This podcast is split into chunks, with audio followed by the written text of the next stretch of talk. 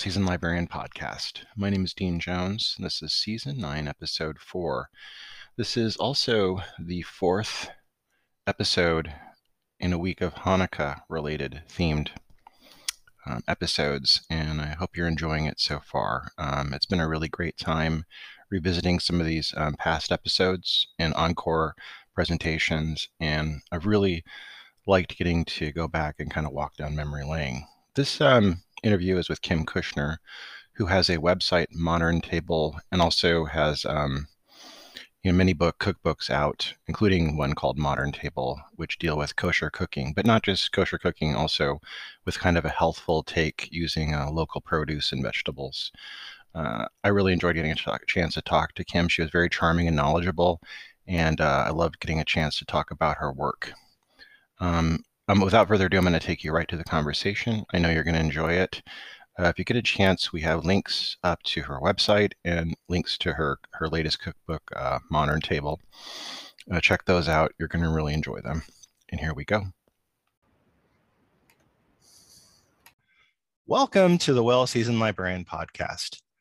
I'm your host, Dean Jones. Today I'm talking to author Kim Kushner, who is a teacher and author of three best selling cookbooks Raised in Montreal, Canada, Kim learned to cook at an early age from her Moroccan born mother and in Montreal, where she was raised and spent summers with her family in Israel. Kim, I want to welcome you to the podcast. Thank you so much for having me. It's, it's, it's a pleasure. Um, now, for our listeners who are not familiar with your work, can you give a, a brief intro in your own words? Sure. So my name is Kim Kushner, and I have been teaching people how to cook for the last 15 years. And through that time, I've also published four cookbooks. Um, my style of cuisine is very simple. I really believe less is more. I know nobody has a lot, a lot of time, so uh, my recipes are simple, straightforward, but always flavorful, seasonal, um, and beautiful. And another thing to note is that my recipes are kosher. But what I like to say is they just happen to be kosher. So these are recipes that really anybody can cook with, and these are books anybody can cook from. And the recipes happen to be kosher, but they're also fresh, seasonal, delicious, and beautiful. With many of my guests, I like to talk about the memories they have growing up and the cooking instruction they received from their families. I myself got a lot of cooking instruction from my grandmother, and I have many fond memories of those. Do you have any memories about learning to cook from your mother or grandmother when you were young and what kind of foods were you taught to cook? Sure, absolutely. I think actually my entire um, cooking career is based on my childhood, and all of my best memories happened around the table. My mother, who was born in Morocco and grew up in Israel, and that later immigrated to Montreal, Canada, is continues to be a terrific cook but more than that she's an excellent hostess and we were always having people join us gathering around our table. She cooks a lot of traditional moroccan and uh, middle eastern style foods but as she got older and you know created this life in Montreal, Canada, she also took on flavors and um, cultures, foods and from different cultures and flavor profiles. And she always dabbled in different areas of cuisine. And I certainly was a huge inspiration for me. You've worked in many different facets of food. Um, did you always know that, that was going to be the case for you, or did you have to think about this a bit? I definitely had to think. There was a lot of trial and error. Um, I worked in a few restaurants. It wasn't for me. I have so much respect for people who work in restaurants. It was too high stress for me, and the physical labor was too intense. Um, I worked as a private chef in homes, and that private homes and that was great until I started a family of my home and I, of my own and I wanted to be home for nights and weekends. Um, but really what I enjoyed the most was teaching cooking classes and it's still what I enjoy doing the most. I do a lot of privates, I do a lot of groups and um, just helping people find confidence in the kitchen is something I really, really find rewarding. We've had a few guests on the program who are um, alumni of the Institute of Culinary Education in Manhattan which is a very mm-hmm. esteemed school. Uh, what was that like going to this school for you? it was a wonderful, incredible experience that I'm very grateful for. It was extremely eye opening. Uh, many of the people in my course were starting. These were this was a second career for them, so they were older than I, and I I really had a lot of admiration for people who picked up, you know, at a point in their lives when you would be expect them to be settled, and they decided they wanted to go this new route, and it was very very. Um, serious school. Like it's not a joke. They're very serious about it. Um, you're you're really trained according to French cuisine. Um, there's a lot of respect in the kitchen, and I really did learn a lot. You uh, have worked doing much much food writing over the years. You've done recipes and articles for such publications as Food and Wine and Chile Pepper magazines. Um, in 2005, you launched Kim Kushner Cuisine, where you began teaching cooking classes. Tell us about this period of your life. So, um, this was a time when uh, I was hosting a lot of dinner parties at home and I was meeting a lot of people, and I would invite people over for, for drinks and, and food and meals. And I would find that people would always say to me, Wow, I can't believe you made that. Can you teach me how? And there really was an interest in um, individuals learning how to cook and how to entertain and how to host. And that's really how it started so I got a small group together and I did the first one. It was word of mouth. There was no social media back then. And then, uh, you know, other people would call me and we'd get another group together and so on. Um, and that's really how it grew. And then I ended up renting a space and teaching cooking classes out of the space. Um, but I also found that people loved it when I came into their homes to show them how, you know, I would go to apartments in Manhattan and people would say, I've never even turned the oven on. I don't know how to turn it on. So people like having the cooking classes in their own space um, and learning how to work with what they have. So that was another aspect of it. And it really grew from there. At the end of every class, people would say, you know, do you have a book? And I didn't at the time. And that's where the seed was planted that I would start to compile my recipes for the book. So I always say with my cookbooks that the cookbook was created for the recipes. It wasn't that the recipes are created for the book the recipes were already there. They're tried and true. They've been tested many times. And then the book was created to house them. Now, that leads me to ask I, um, so many of your recipes deal with kosher cuisine. Mm-hmm. And I want to ask you, for the listeners who are not familiar with the term, what does that mean and how does that affect your recipe writing and your cooking in this in this aspect? Right. So I think there's a misconception. Kosher kosher cooking and kosher recipes and kosher food really refers to a set of dietary laws that need to be followed in order for the food to be deemed kosher. Kosher food is sometimes thought of as a kosher cuisine or a kosher style where people would think that you know pastrami on rye or knishes that's kosher food but really that's kosher style or kosher um, jewish cuisine whereas kosher as um, as a nutritional or as a set of guidelines really just refers to certain things according to the Bible that can and cannot be eaten. For example, we don't mix dairy product with meat product, or we don't eat shellfish. Um, but for the most part, there is so much that we can eat. And that's what I always focus on. I don't focus on what we can eat. I like to work with the abundance of what we can use um, fresh seasonal ingredients, delicious produce, meats, fish for the most part. And I just focus on making, taking what we can use and making it as good as possible. You talk about seasonal um, cooking a lot. And I really like that. I think a lot of people now are looking to that right now. I think that's becoming something that we're all really wanting. In reflection to holidays and special times, how does that kind of play into that for cooking? You know what? I always like to um, base my cooking on what is available and what is highest quality. So um, I won't cook a certain recipe because it's that holiday time. I'll try to use what's available and what's at its peak and then make it apply to the holiday. So let's say, you know, let's say you're talking about Thanksgiving, it's already the fall, so the root vegetables are available. That works well. But I'm not going to try to make, you know, a berry pie at Thanksgiving time. It's going to be apple. It's going to be um, pear. It's going to be fruit that are more readily available at that time. What could be citrus as well. I've been lucky enough to have guests that are um, doing seasonal cooking for Jewish holidays over the course of the year. And what's really cool is that people are from different areas. Like they could be from Australia, they could be from California, they could be from the East Coast. What are some of the different things you've seen and like variations of that that always kind of impresses you? Uh, well, I'm so inspired by um, food and techniques and recipes from around the world. And I've been lucky to travel to many places and even without the travel, connecting with people on social media from all different parts of the world. And it certainly does inspire me. Um, I think that there are always going to be uh, incredible ingredients, spices, um, aromatics available. And it's true, different places have different things available. What is seasonal is different dependent on where you live.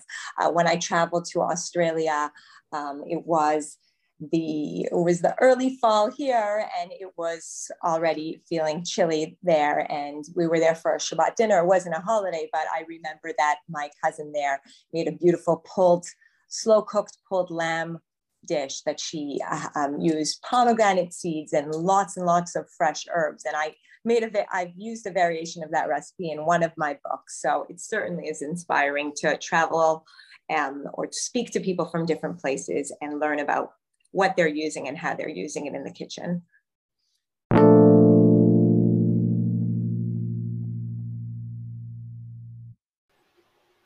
This episode is sponsored by Culinary Historians of Northern California, a Bay Area educational group dedicated to the study of food, drink, and culture in human history. To learn more about this organization and their work, please visit their website at www.chnorcal.org.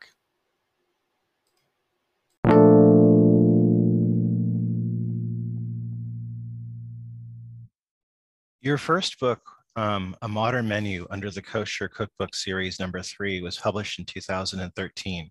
This is this is your first book, as far as I can see. Um, what what was that like for you to, and and how did you how did you like the books coming out and, and how it was received? Um, that was a, an incredible experience. I had set out to write a cookbook and I took a bunch of courses on how to pitch a cookbook proposal and I spoke to many people and most of the people who I came across said to me, it's a great idea, but nobody's going to publish your book. You're not famous. You don't have a platform, um, but you know, you can do it for fun. So I thought, you know what? Why not? I'll work on this as a personal project. And I was about three quarters of the way through, and I was writing a blog at the time when blogs were really, really hot. And I received a phone call from a publisher who said, I heard you're writing a cookbook and we want to publish it. Um, and they basically gave me a lot of creative freedom to do it the way that I wanted to. A very good friend of mine who's a wonderful photographer, Andrew Zuckerman, comes to my house all the time, eats my food. And when he heard I was doing working on this project, he said to me, I'll shoot the book. And I was, that was just such an honor.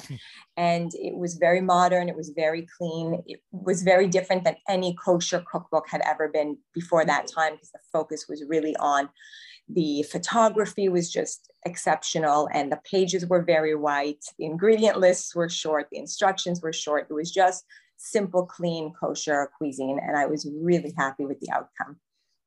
Now, your second book was so, I mean, obviously it was well received because you had many more offers to write more books. And you wrote right. in 2015, The New Kosher Simple Recipes to Savor and Share. Tell us about this book and how this experience is different for you. Sure. So what had happened was I took my first cookbook, The Modern Menu, I took it everywhere with me and I would walk into bookstores and I would walk into grocery stores and I would say, this is my cookbook. Here are two copies. Put them in the store and if they sell, call me and I'll bring more. And people were very receptive. And I took that first cookbook to Williams Sonoma and they had never carried a kosher cookbook before. And they said to me, sure, well, you know, we'll try it out and it sold and it was the first time they had put out a kosher cookbook on like a jewish holiday table and then uh, they at the time i'm not sure if they still do they worked with a publishing house who published most of their uh, lifestyle and cookbooks yeah. well it was a weldon owen at the time and i received a phone call and they said to me we want to do a first kosher title and so that's where the new kosher came to be very nice. Now, I, am really eager to talk about I Heart Kosher, beautiful recipes from my kitchen, which was very well received. This was in 2018, and it had a focus on fresh seasonal vegetables for quick, easy cooking for families. Can we talk about this a bit? A bit because I think this was, you know, a very popular book. Yes. So this was really an extension of the new kosher where people, I think, were beginning to understand this concept of kosher does not need to be thought of as it once was. We know better, we do better. We have healthier options, we're going to use them. And it was just very simple, everyday recipes. It was very well received. I, I did tons of promotion for the book. It got a lot of traction and people really loved it. Now, your newest book came out last month, The Modern Table and it's out as of this airing.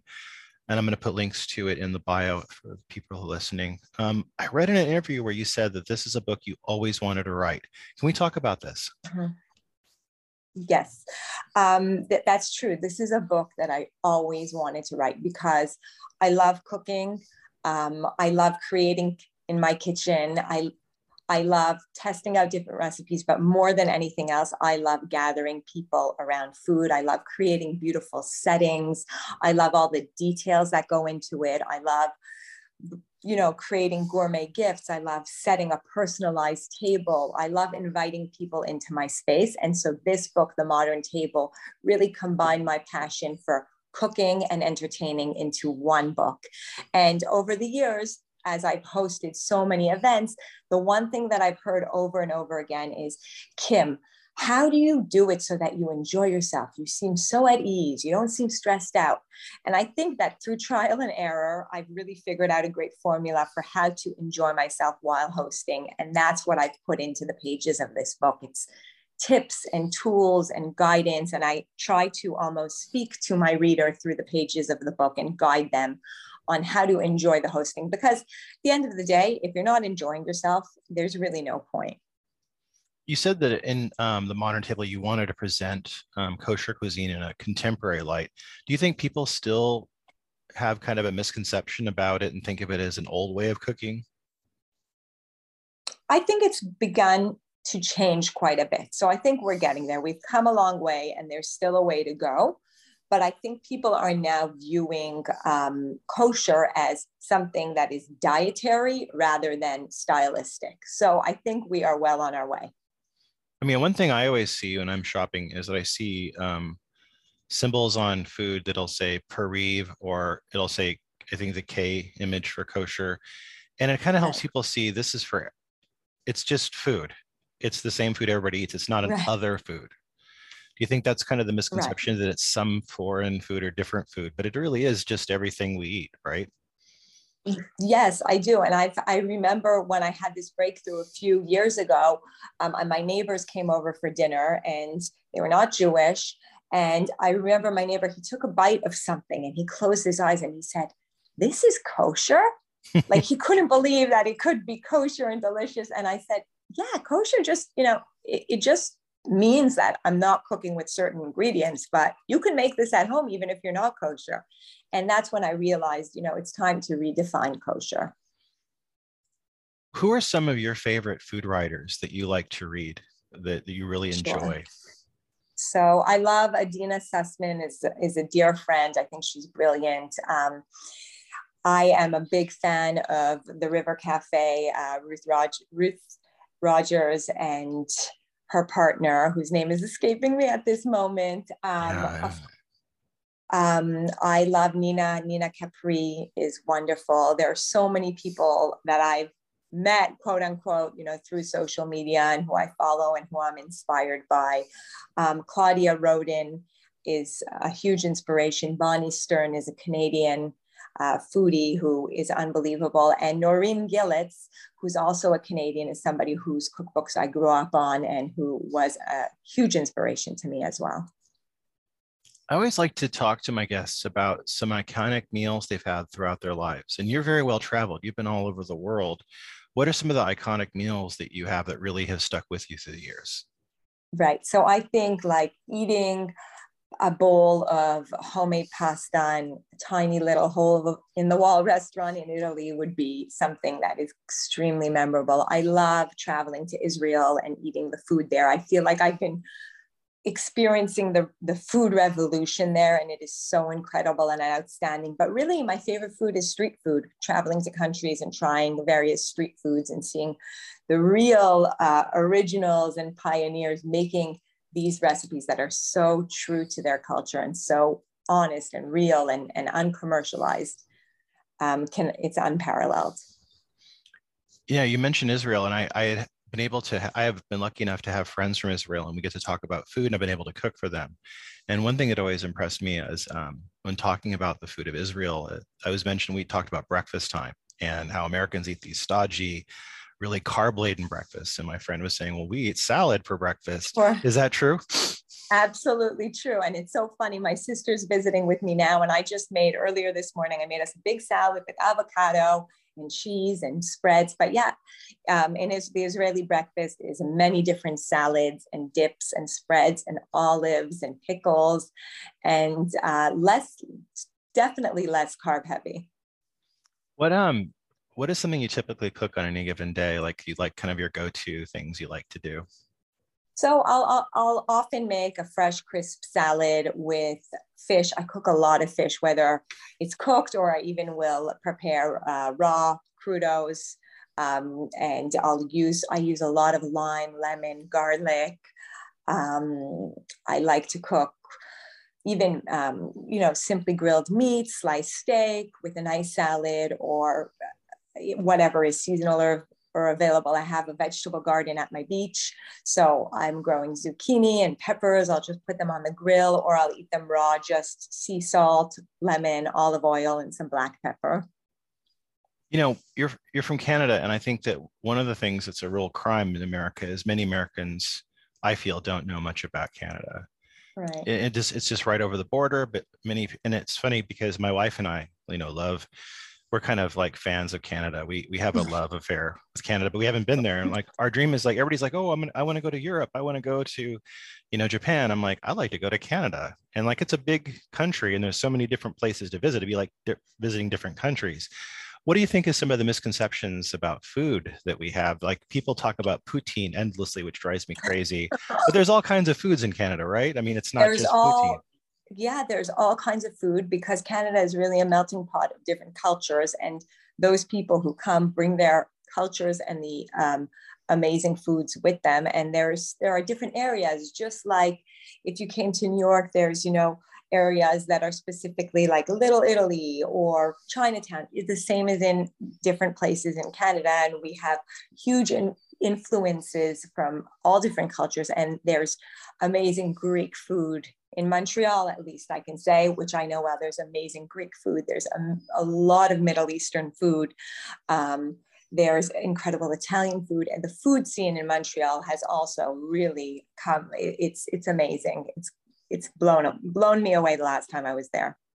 Now, I want to ask you one last question. Um, sure. I've enjoyed getting a chance to talk to you for people who are going to go out and see the modern table in bookstores, what's one recipe? I mean, I know this is like ask you who's your favorite child, but do you have one recipe from the modern table that you really want to give a shout out to because it's so cool?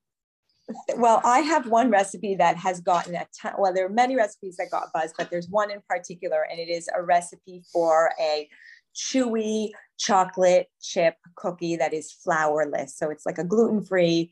Um, and the, the joy of it is that there's about four ingredients in the cookie and it takes 10 minutes to prepare and everybody loves this recipe. It was originally put in as a Passover recipe, but people are making this all year round and loving it. So it is the flourless, nutty chocolate chip cookie. I'm, I'm sold. I would get it just on that. Kim, I want to thank you for being on the podcast. I've really enjoyed getting a chance to talk to you, and I hope we get a chance to talk again. Thank you for having me. My pleasure. That was my interview with author Kim Kushner. This is an encore presentation for Hanukkah week. Check out um, Kim Kushner's book, Modern Table. We have links to that on the bio. Also, her um, website, Kim Kushner Kosher Cooking. Check that out as well. Uh, it's a really great website, and uh, her you'll love her books. She has a really great take on kosher cooking with healthful uh, local source produce um, techniques. So check that out. Tomorrow we are going to have Emily Winston of Boychik Bagels um, here on the program. She is the CEO of Boychik Bagels, and it's a very successful, thriving business in the local Bay Area, making traditional bagels, and that means made by hand, made with human beings. Um, you're going to want to check that out tomorrow, and that'll be the last episode on our Hanukkah week. I hope you're having a great week and happy holidays. And if you celebrate Happy Hanukkah, a very heartfelt, warm Happy Hanukkah to you and your family. Take care, all of you, and keep on cooking.